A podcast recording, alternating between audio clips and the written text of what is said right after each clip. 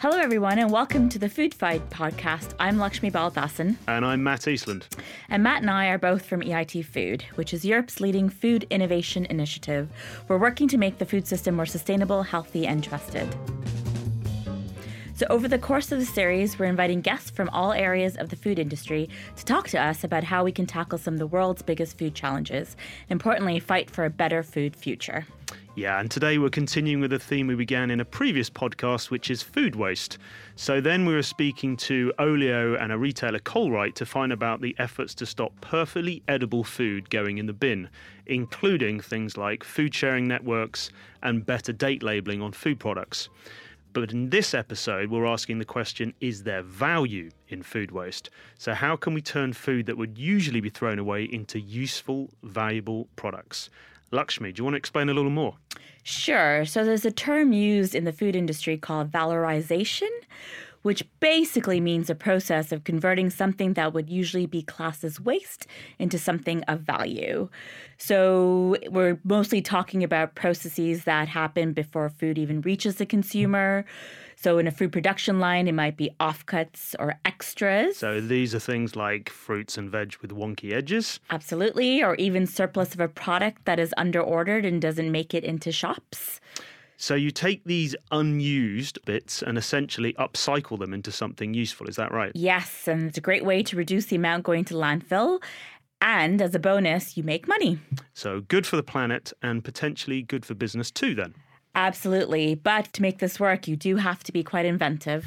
Yes, indeed. And inventive is exactly what our guests are today. So, in the studio, I'm very excited to welcome Rob Wilson, who's the CEO of Toast Ale, an award winning craft beer made with surplus fresh bread that would otherwise be wasted. Rob, welcome to the food fight. Cheers. Thanks for having me. And joining us over Skype all the way from Zurich, I'd like to extend a very warm welcome to Linda Grieder. She's the founder and CEO of RethinkResource, a company that has created an online marketplace where producers and processing businesses can trade their side and waste streams. Hello, Linda. Thanks for being here today. Hello. Thank you very much for having me. So, Rob and Linda, before we get into specific of both your businesses, let's talk about the food waste crisis. So, to both of you, do you think that the public and also the food industry is really aware of the scale of the problem? Maybe let's start with you, Rob. The industry definitely is. Um, you know, there's a. I think everyone that works in the food and drink industry is passionate about their food and drink and understand that there is this catastrophic crisis at hand where one third of the food that we're producing is going to waste. The public, I don't think, are so aware typically we're quite blind to this. It's happening in big factories, it's happening behind the scenes. It's not just us as consumers wasting food, it's happening throughout the whole supply chain. Mm-hmm. And it's the biggest cause of climate change, the food industry. People think of it in isolation, but when you consider the deforestation, the energy usage, the transportation, when one third goes to waste, there's such an efficiency issue there that you can tackle it so tangible and so I think if the public were more aware of this, it would be quite refreshing to see that there's actually quite a tangible solution for us to solve when it comes to, yeah, the catastrophic consequences of climate change. Yeah, and, and that's really interesting. I mean, it's a huge issue, obviously. I mean, Linda, from your perspective, you obviously work with a lot of food manufacturers. Do, do you think, do you agree with Rob? Do you think they're as fully aware as that? Yeah, I actually fully agree, and especially like the point Rob made that the food waste is occurring along the whole value chain uh, or food supply chain, and the consumers are mostly aware of their own waste, so the post-consumer waste, but not the pre-consumer. And I think um, the industry knows that they do create a lot of, of waste and side streams, but the consumers are probably not aware that it's not only post consumer waste, but also pre consumer waste that is um, adding up uh, a lot of, of the food waste problem that we have. And just briefly, Linda, can you explain what you mean by pre consumer and post consumer waste? Yes. so, with the pre consumer waste, I, I refer to all the waste streams that occur during the processing, uh, the production of, of our food that we eat. Um, and the post consumer waste is all the food waste that is occurring after it has been bought by us, the consumers. So, occurring at our house, at the retailers, at the bakery shop, and so on. Okay, cool. Thank you. That's super clear. Um, and to both of you again, so you're both founders uh, of your companies and you've made it your mission to lead ventures that target these waste streams. So, can you tell me why you were personally drawn into this? Rob, can we start with you? Absolutely, yeah. And um, I definitely cannot claim uh, the full founder um, title. The original idea came from a good friend of mine, Tristram Stuart. Um, Tristram's a food waste activist and environmental campaigner and has arguably done more than anyone really to raise awareness about the issue of food waste, especially right. connecting it to uh, an environmental issue. I think people previously, I guess understandably, considered food waste to be people are going hungry, there's food going to waste, let's mm-hmm. connect the dots people didn't necessarily consider the environmental issue at stake. At the time, I was running an organization called Ashoka that supports social entrepreneurs, social enterprises. Tristram was one of the social entrepreneurs that we support. And at the time, he had this idea, which was let's start up a beer company where we brew beer using surplus bread. Uh, let's get wasted on waste. Yeah, I read uh, that. and um, yeah, he pretty much had me at that moment. Um, and my advice to him was, Tristram, this is such a good idea. I think I should run this. Um, and uh, he said, okay, go on then, you egocentric. What? No, no, so he, he uh, strong armed your partner, right? He, uh, he said, yeah, go, uh, go for it, man. And uh, a team of four of us from the very beginning uh, got Toast um, off the ground. And yeah, in, in a nutshell, uh, we're on a mission to prove the alternative to food waste is is delicious and pint sized. Um, and the, the worst offender uh, of them all when it comes to food waste is the humble loaf of bread. So 44% of the bread that's baked in the UK goes to waste. Um, and wow. when we realised that you could brew a really delicious beer using that bread. And, and in fact, the origins of beer production that date back thousands of years have always had bread in the ingredients up until really the Industrial Revolution. Is that right? Local bakeries, local breweries would partner up, and surplus would be passed on to the brewery. Oh. Uh, and so I guess we love the whole circular economy nature of what we're doing, but also the circularity of bringing the beer production back to its origins, uh, an element of romance, I guess, in in that, given the craft beer uh, boom that that's happening. And on a brief personal level, uh, I grew up with my uh, my dad worked in the fruit and vegetable industry, and I saw a huge amount of waste growing up. I would earn my pocket money uh, during holidays, uh, picking apples in farms that my dad would set me up with to try and bring in some cash, mm-hmm. um, and just saw how much went to waste when I was picking these apples and we had these little measures and if they weren't the right shape or size, like you described with the ugly or wonky fruits and vegetables. And it was really Tristram that mainstreamed the understanding of this concept of wonky and ugly fruits and veg. Right? And so that memory and then connecting with Tristram where he became somewhat of an idol to me, uh, which uh, really started to connect the dots. I mean, you know, talking of sort of these industrial processes, I mean, in, Linda, is this the reason that you set up RethinkResource? Um, yes and no. So I come from an angle of the circular industry. I actually um, have a completely different background. I uh, am a legal practitioner by training. So um, my family, however, was um, always involved in industrial production. So that could be from the food or the textiles industry or mm, some others as well. And I have always been in in contact with industrial scale production. And um, when I got engaged with the whole topic of circular economy, already during my studies uh, of law, I specialized in IP law, and therefore also technology and industry was always very important for me. And I uh, then joined uh, the World Circular Economy Forum uh, one year, and I realized that there was no representative of the industry. And I didn't understand because uh, for me, circular economy was all about the industry recirculating their side streams and uh, using unused potential, kind of um, becoming more efficient, connecting sustainability with uh, profitability, and so on. And I, I was wondering why is nobody here from industry? And then I started to dig into that topic and realized that uh, there's something missing, and that's the reason why I set up RethinkResource. Amazing. Love that. Thank you. And I guess going back to you, Rob, um, so you go by the title of Chief Toaster. yeah, back to that egocentric Best title ever. So it'd be really great if you can tell us a little bit about where that title comes from and actually a little bit more about how you actually make your beer in the process. Yeah, so I guess hopefully that title um, doesn't sound make me sound too much of a plonker, and it comes from um, uh, I guess a good sense of humour that we have in the business. We do believe that you know saving this planet should be something that we celebrate. We approach everything that we do with a fun, celebratory tone.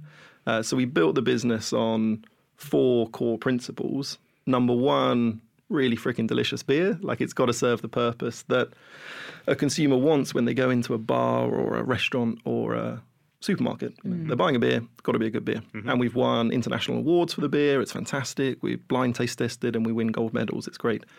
But number two, three, and four, I guess, are the cuddly principles behind the business. Um, and number two is trying to eliminate commercial bread waste. Yep. So we've open sourced our recipe. We've that's been downloaded about fifty thousand times wow. so far. We've collaborated with breweries all around the world. We're really trying to see the entire beer industry be a part of solving this yeah issue with us. We're not, um, I guess, trying to focus just on the toast brand, trying to achieve this on its own. We want to see a systemic change. Uh, but number three, like I said, we we want to communicate about food waste, but in a fun, accessible way. So yeah, back to sort of chief toaster. So I'm the CEO, but we're trying to be fun as a business and approach everything.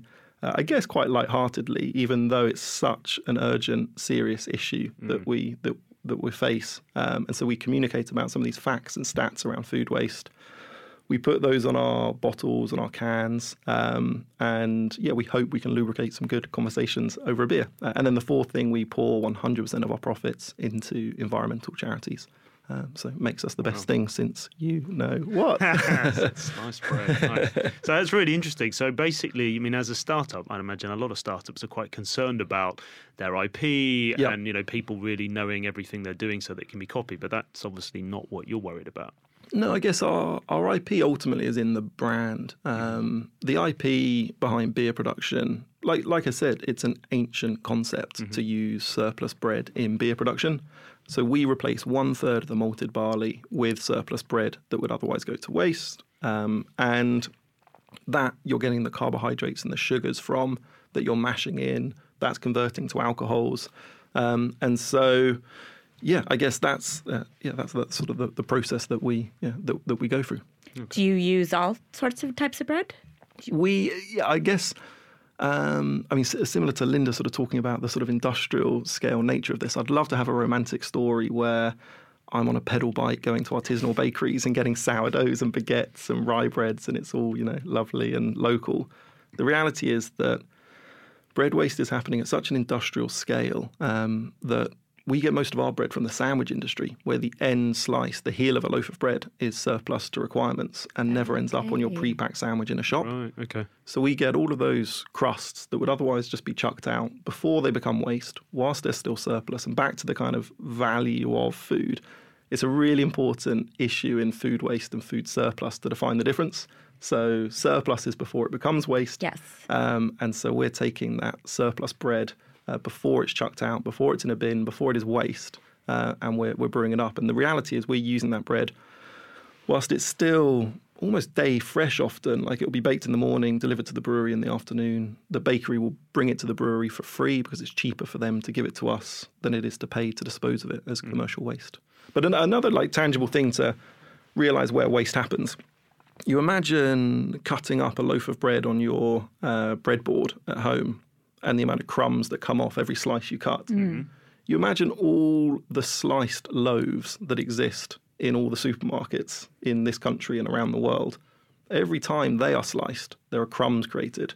Now, one single sandwich or uh, one single bread loaf line that's got a slicer will probably create about three to five tons of crumb every single week. Wow. Um, and so that's the sort of thing that, again, that kind of pre-consumer uh, sort of waste um, that we're talking about, that you wouldn't even think of. And obviously, when you're at home and you see that waste, but when that's scaled up by tens of millions of times, you can mm. imagine, yeah, that's a lot of crumb. Yeah. And that's a tiny fraction of where the waste is happening. So, yeah, there's all this surplus happening along the, the supply chain that we are super eager to tackle and believe that the beer industry can play a pivotal role in, in tackling that. Oh, that's incredible. I had no idea. Me neither. Yeah, that's amazing. And so I guess going from like that specific focus on on bread, um, which Rob you do. So Linda, I'm, my assumption is that what you do at RethinkResource goes even wider. You look at many other sort of uh, surplus food waste. Is that right? Right. Correct. Yes. And I actually also love the, the terms you use, Rob, with a surplus. Uh, we also try to eliminate the word waste mm, because um, that's also maybe coming back to the title of this podcast is uh, value in food waste because we want to see the value. We want to recognize that value and we don't want to call it waste because in waste there's probably no high value. But these surplus food materials, they really do carry a lot of important value and also uh, nutritious value for us human beings, and uh, we're just throwing them away until now. so yes, I do see a lot of different side streams. Really, is it uh, in fruits, uh, vegetables, um, also bakery, but chocolate, beer. I mean, also the beer industry does have a very interesting side stream, actually. The, the spent grain. Mm, uh, yeah. We have have worked uh, a lot with spent grain as well, and um, I mean, if you can use a side stream for the beer industry and then use the side stream of the beer industry for another product again, it really shows that the, the materials are starting to circulate and, and that kind of networks are emerging where material is reused and repurposed. And, and this is what we're working on, yes. Okay, great. And can you explain for our listeners exactly what your platform is? So you call it Circado, but you know yes. what is that exactly? How does it work? yes. So Circado actually comes from circular and mercado, which is the name for market in, in Spanish. Ah, okay. Um, so it's supposed to be a circular market. Mm-hmm. And uh, what we do, it it um, offers the industry a kind of a trading platform that is also offering a matchmaking mechanism so that we can connect different um, companies or different industries already that can reuse another's side streams. So, for example, there's a cosmetic producer on our platform and asking for um, some ingredient that uh, he can use as a replacement for um, plastic beans for exfoliants for, mm-hmm. for body scrubs. And uh, but he probably doesn't know at that moment what it could be. And what our platform then does is it screens our database of um, registered side streams and gives him an output of possible matches Okay. And for that example, it could either be, for example, um, nut shells or right. raspberry seeds or sorry, anything sorry, similar. Ra- raspberry seeds? Yes. Yes. is, that, is that a big food surplus? That is a huge food surplus. You actually, wow. I don't know how you like your, your jam in the morning. Um, but probably just lots of it generally. yeah, and is are there seeds in there? Uh, God, you know what? Mm, I don't. I don't think not. there are. No. yeah, because oh, yeah. most companies actually take them out in order to make the the jam very smooth, and uh, they're like hundreds and thousands of tons of raspberry seeds that we're dealing with. What, what are companies using them for, Linda? Yeah, actually, the, the example I, I gave you now with the exfoliants for the cosmetic industry is actually um, actually happening. So that that is one of the usages um, they're trying now. Um, but actually, until now, some of them um, have been washed down the drain because it was too expensive to incinerated or something mm. similar, um, and it was cheapest to just wash it down. Um, but also, it it also carries a lot of potential for actually uh, flavors or pigments because there's still the color and the taste in these seeds. So our platform is there, hopefully, in order to match people that are looking for something with this potential that industries meet or companies meet that probably would not have met otherwise. Okay, that's amazing. I mean, uh, can I just ask one last question on that, Linda? So, Please. you're probably the best person to be able to say, you know, what kind of uh, surplus foods uh, are going through. So, what what are the biggest one? What you know, what's the kind of the, the greatest amount of uh, types of foodstuffs that you see on your platform? so actually, the biggest amounts are um, dry bulk resources, um, meaning um, bran or uh, rice husks or chocolate husks, things like these. Okay. It's absolutely insane what kind of quantities we're talking about. And the difficulty there is that these um, side streams occur very regular and for upcycling solution or a side stream valorization solution, this is actually a very big challenge to find something that can take up all of these amounts. Mm.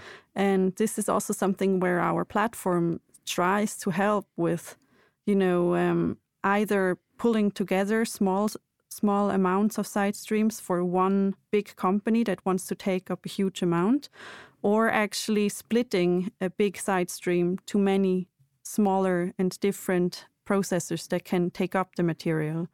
And um, some picking up some from something that you've said about spent grains, Rob, it'd be really interesting to hear what you do with your spent grains. Yeah, yeah, yeah. Um, so all of our spent grain uh, goes into animal feed. Um, so yeah, where we, we brew actually on a on a farm in Yorkshire, and um, all of the power for the farm comes from an on-site wind farm. All of the water that we use comes from a local borehole. All of the grain and barley that we use comes from the surrounding fields, Wow.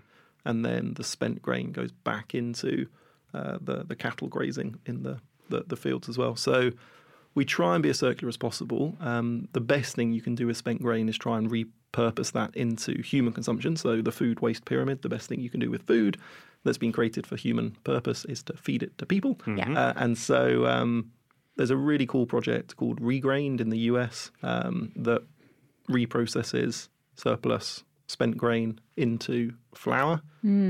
Okay. And so you can then you can actually we've we've baked loaves of bread um, in that way, and then we've we've had lots of fun. So we've kind of ended up creating beer breads from our beer and turning the spent grain into bread, and we call it the circle of loaf, and people love it. It kind of like blows people's minds that you've got this kind of constant evolution of beer and bread, and it just never ends.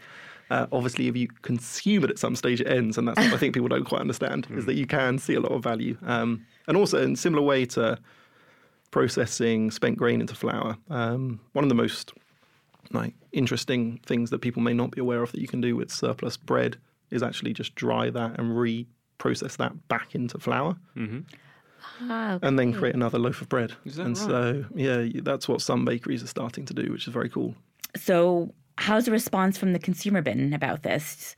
Do you think it's a story that's really enticed consumers, or is it because you're just created a delicious product? I, I think so. I think it's really captured people's imagination. Uh, it's been a bonkers four years, to be honest. So since we started, um, Jamie Oliver uh, featured us on a TV show he does called The Friday Night Feast with a friend of his, Jimmy, Jimmy and Jamie. And that was the kind of start of a whole media circus that kind of took off, where we've been on you know, like Latin American TV shows and Indian newspapers and Japanese and Korean TV and yeah, lots of North American documentaries and things. It's really captured people's imagination, which is great. And we've seen the idea replicated now all around the world. So we have regular requests from people wanting to start their own bread beer. Uh, Woolworths, a big retail chain in Australia, has copied the idea and done their own bread beer Okay. in the UK, uh, M&S and Iceland, the supermarket, do their own label bread beer as well. And, you know, that's all part of our real enthusiasm for creating systemic change. We want it to become normalized. We want it to certainly not be a, an oddity or a potential gimmick uh, that we're using surplus fresh bread in beer production. Uh, we want it just to become an absolute norm. But like Linda said, you know, the challenge is is that supply chain where how can you create the connections, which is what Linda's doing, which is so mm. amazing and awesome, at an industrial scale to connect business to business, where in the bread bakery industry you've got you know thousands of tons of waste being created daily, and then the brewing industry where thousands of tons of barley and grain are needed daily. But connecting those dots is at the moment quite often the missing piece, Yeah. But not when Linda is on the case. You're filling that gap. So do you? So you, do you both think then, from a business perspective that it's going to be it is worth the effort then you know? So rob you're obviously you've done great jobs in terms of scaling this up globally. Linda you're sort of connecting businesses together but do you do you get any pushback from people? Because they just don't think that this is worth their while? Mm, actually not no. So i think that that on in the contrary they're actually really interested because it does offer a ecological and economical component that can be compared. And, and I think they have never had that opportunity before. So sustainability has always been kind of a side thing they did in business, and it has never been part of the actual business. And mm-hmm. I think that they can really improve their factory or their businesses efficiency is a very, very interesting value proposition that they're highly interested in. And I mean, sometimes it is difficult for the industry to invest in in in um, such efforts, meaning that they probably have to treat their side streams differently, as Rob uh, referred to before. With they don't let it become waste, so they do not throw it in a ton or something. Yeah. Um, that somehow mm, or sometimes can can involve some investment that they need to you know um, keep it food safe or whatever. Um, they're a bit hesitant on that, but as soon as they realize what the market potential can be, um, it actually never led to some some kind of uh, throwback or yeah. Okay, great. So businesses are seeing the kind of value in food surplus then. Yes. A, a question that sort of occurs to me when when we're talking here is does this potentially mask a problem for the consumer? So if consumers think that you know there are businesses out there who are processing this uh, food surplus on their behalf, do you think there's ever a worry that consumers might think, oh, and in which case it doesn't really matter, I can just carry on doing what I'm doing? Rob? Uh, I guess there's a potential risk. How we mitigate that risk is pouring our profits into a charity called Feedback that campaigns at a systemic level to end food waste, and they're lobbying for consumer behaviour change, mm-hmm. um, retail behaviour change, government policy change, and so that's really important to us. We know as much as we try to hope and believe that beer is the solution to our world's ills. Uh, it probably isn't on its own. Mm-hmm. And so, if we can create profits to fund fantastic organizations like Feedback to do the work that they do, then they can tackle this issue from another angle. And back to your original question before as well, you know, we see huge interest from consumers and business. And I think that the important thing is to create very delicious solutions and avoid any element of you know the yuck factor mm-hmm. or a potential sort of gimmick factor. It's got to be so normalized and mainstream and uh, palatable and delicious. Can I just pick up something you said? You talked about the yuck factor from consumers. What what, what is that yuck factor? What why is that? Yeah, so I think that comes back to this issue of surplus or waste. Of course, you know we are um, not so ignorant that there isn't sometimes a connotation where people are thinking, oh my goodness, do you mean bread at the back of a bread bin that's a little bit moldy? Mm. It's like, no, like there's perfectly good day fresh bread that goes to waste, all of this surplus that happens at this industrial level.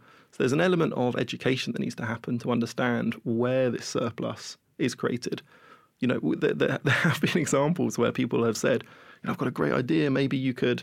Uh, create this kind of collection scheme where people could send their surplus bread to yes. you and it's kind of like no like that's that would be a yuck factor mm. uh, we even had a very well-known national pizza brand uh, reach out to us to say could they use the crusts when people don't eat the crust and they mm. finish their crusts uh, they finish the pizza but they've left the crust on the plate could we give you the crust to brew well, like, that would probably create a bit of a yuck factor yeah. Uh, if we were trying to describe our delicious product was actually brewed using people's leftover crusts on a plate at the end.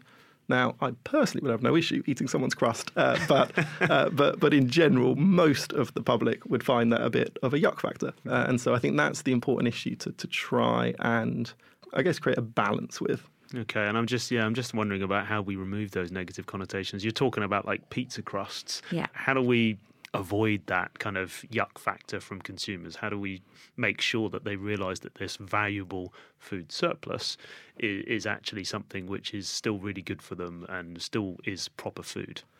Yeah, well, uh, Linda, something we're um, I'll be up for uh, seeing if, if you're up for doing it um, over where you are. Uh, what we're doing here uh, at Toast, and we've got a bunch of us like Olio and Too Good to Go and Karma and Rubies in the Rubble, some amazing organisations out there that are fighting food waste. All of us have sort of signed up, just individually. It's not a big organised thing, but just individually, we're signed up that all of our teams will go a whole week living off food that would otherwise go to waste. Mm. In January, we're just going to pick a week and just try and give it a go, but bring all of our families on board as well. So I was speaking to my little boy about the concept of bin diving, uh, which probably does create a bit of a yuck factor. Uh, and my little boy was like, "Daddy, no, we're not going to dive in a bin." Um, and I just think that, that that obviously we won't go diving in a bin with my little boy. Um, but um, I think just that education as well at a young age to understand and yeah. talk about it and embrace it. And love that. Oh, I love that. Starting them quite young. I would love to see it if he can roll it out in his in his primary daycare or nursery. Yeah, well, his primary school is great. I think schools are getting much better at talking about these things. His primary school is very uh, encouraging and talking about these issues, which is great. But Linda, you are for joining us?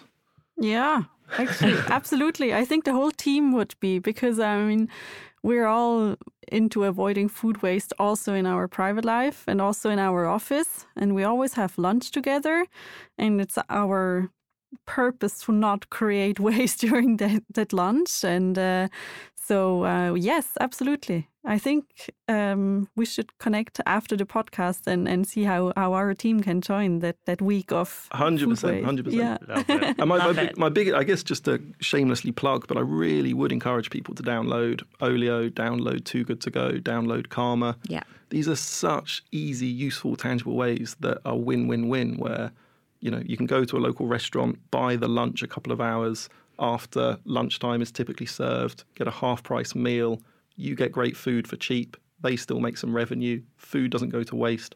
Win win win. So I just really encourage it. It's such an easy way to be part of the solution. And um, do you think in, in the near future that this is going to be like the absolute requirement for businesses, that actually circularity is going to be an absolute must as part of their business model? I, I think so. so I think that they cannot afford to to really throw away anymore in the future. I mean, also in terms of money, it really is very expensive to throw away yeah. your your side streams. It's not just easy; it's also very expensive. And I think when we can offer them an easy solution that does not cost them so much money, but actually offers them a interesting business opportunity that that increases their factory's efficiency, they cannot look away from that uh, opportunity anymore, and it will become norm. I think. So uh, RethinkResource is now active for three years, and yeah. I think uh, three years ago it has been much more difficult to actually even find someone within the companies being responsible for these matters at the moment, uh, more and more companies are putting in place positions that are specifically responsible for either food waste or circular economy or anything related to these topics. And um, I think that makes our life much more easier, but that also makes the whole topic for the companies much more tangible. So they do have someone responsible for that now. And I also start to realize that within the companies, a lot of people do have a lot of great ideas. Mm. And they also have this, you know, they, this feeling that they want to have this authenticity and, and, and, and this, this innovation in the company, but them in their position they they couldn't change it. But now they have someone to talk to and that creates kind of a yeah a, a, buzz within the companies. And and i think that's really interesting to see. And that didn't happen three years ago. Okay it's really great to know that i mean big organizations are making this progress. Can we just bring this back down to a, like a a real consumer level. I mean, you know, we we've actually gone out and we've asked people on social media, you know, what what uh, you know, what are the questions you have about this particular topic, uh, and one of them they've asked is, you know, what what are the best ways that people in their own homes can make you best use of food surplus. So, Rob, you talked about breadcrumbs, but I imagine for some people they might not do that. What what other things can they do? Yeah, so yeah, like I said, keeping things in the freezer may well be one smart way to do it. I think not buying so much in the first instance, being very conscious about what you are purchasing. Like, also use your your senses, use your nose, use your like eyes, um, like tell whether something actually is really waste or surplus and like eat it, consume it, mm. chances are that it might not be beyond its best, even though the date says it is. And so use your senses, trust your senses. I think that's what we also don't do enough. And there is a big issue around date labeling that yeah mm. we need to also wake up to and realize that yeah, perfectly good food is chucked out because of understandable misinformation and mm. confusion uh, around it. So uh, we're almost out of time, guys. But you know, looking to the future. So, what are the innovations and the solutions that you're seeing now that you're most excited and hopeful about? So, Linda, I was wondering if I could start with you. That's a good question. I think um, what I'm absolutely excited about is all the innovations that are um, creating like creating products that we really need out of waste. And that can really be um, food, feed, but also like cosmetics or building material, like all the things we need on a daily basis that can be made from from side streams they excite me. Mm-hmm. and also like europe that you're not protecting your recipe but that you're trying to share it. And i think all of these new business models and and new ways of operating your business are are changing our future. And and this is what really excites me and and is also keeping me going i think oh i love that and and rob what about you what are you most excited about? Um, I think it's maybe it's not the most sexy side of it, but I think the thing I'm most excited about is just the very fact that we are talking about it, that the awareness is increasing, that there is a much deeper, richer understanding that the food industry has this issue and that we need to tackle it, and that it has such catastrophic consequences if we do not tackle it. Mm-hmm. I'm a big fan of the movement around things like Extinction Rebellion and raising awareness to consumers uh, about telling the truth. Uh, and we do need to tell the truth about what is happening in the food industry. And I think we need to be open and transparent about it. And because it's happening at such an industrial level, I just think the, the very fact that like Linda's business model exists is so exciting. The mm. fact that there are now commercial needs for a B2B marketplace is amazing. That's exciting because what we're doing is having a big impact. I think we're reaching a lot of consumers. We're raising some awareness. We're, like I said, that it captures people's imagination, but we are just scratching the surface. Mm. And so the idea of tackling this at an industrial level with redistribution and a marketplace like Linda's created is where the real tangible change can happen. And that's, yeah, that's awesome. Amazing.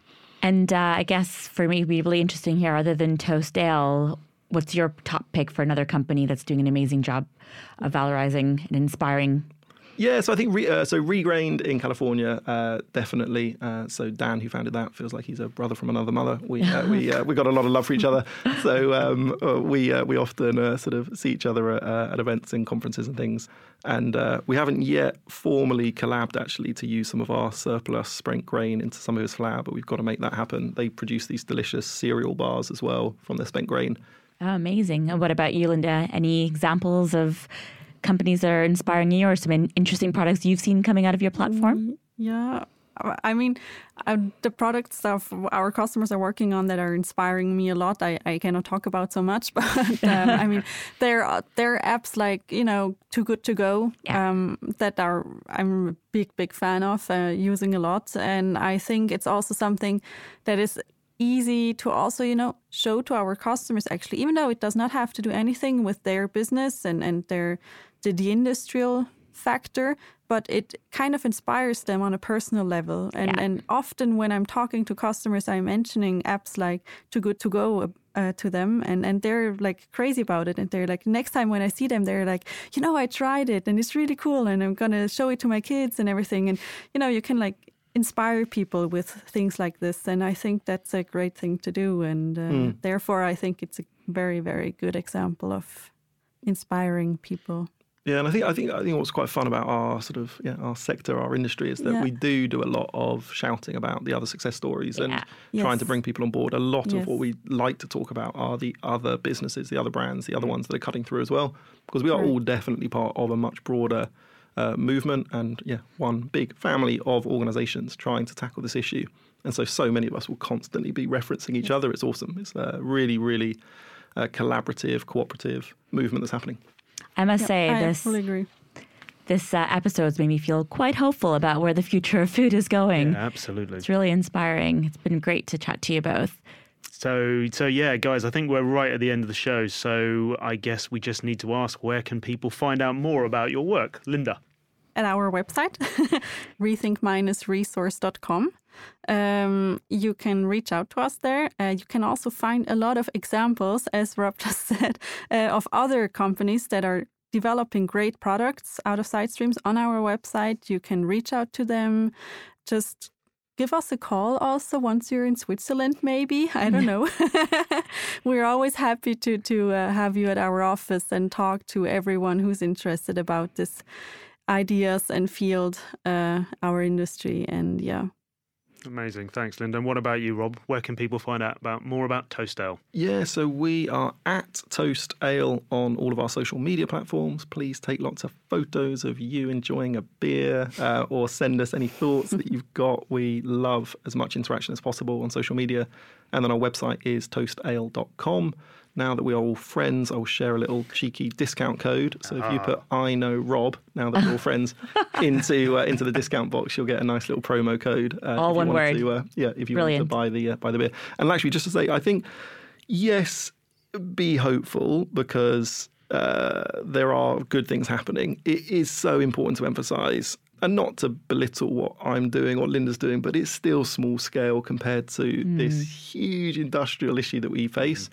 And so I think back to um, what you said around uh, like the complacency of consumerism. Like I definitely don't want people to listen to this podcast and think, "Oh, great, everything's great," like because it isn't. There's so much still to do, and we all need to be a part of it. We all can be a part of it. We all need to eat day in day out. Of course we do, and we should be able to enjoy the foods and drinks that we want to enjoy. But be conscious of it. Speak to your manager at the local supermarket and just ask them what are they doing about zero packaging? What are they doing about tackling waste? Ask the question. And if enough store managers get asked, mm. change will happen. There's mm. some really important things that are happening in big retail, but it has to be led by consumer demand. That is how they operate, of course. And we can also all vote in elections. We can vote for uh, the parliamentarians that we want to represent us. And again, they will only do what we ask of them. And I think we need to know that as citizens, as changemakers, as consumers, we've got to be a part of the solution and be active rather than a passive listener and think that things are just happening and everything's wonderful and it's all going to be rainbows in a couple of years because it won't be unless we all are part of the solution. I think that's sort of the inspiring thing uh, from both of you that you saw the value in this and you've been pushing from bottom up and change has taken place. So that has been truly inspiring for me. Yeah, for me too, guys. So just to say thank you so much for being on the podcast. I bet everyone's learned a lot. I think we certainly have. So you are listening to the Food Fight podcast and looking forward to speaking to you all next time. Rob, thank you very much. Cheers. And Linda, thank you very much. Thank you very much as well.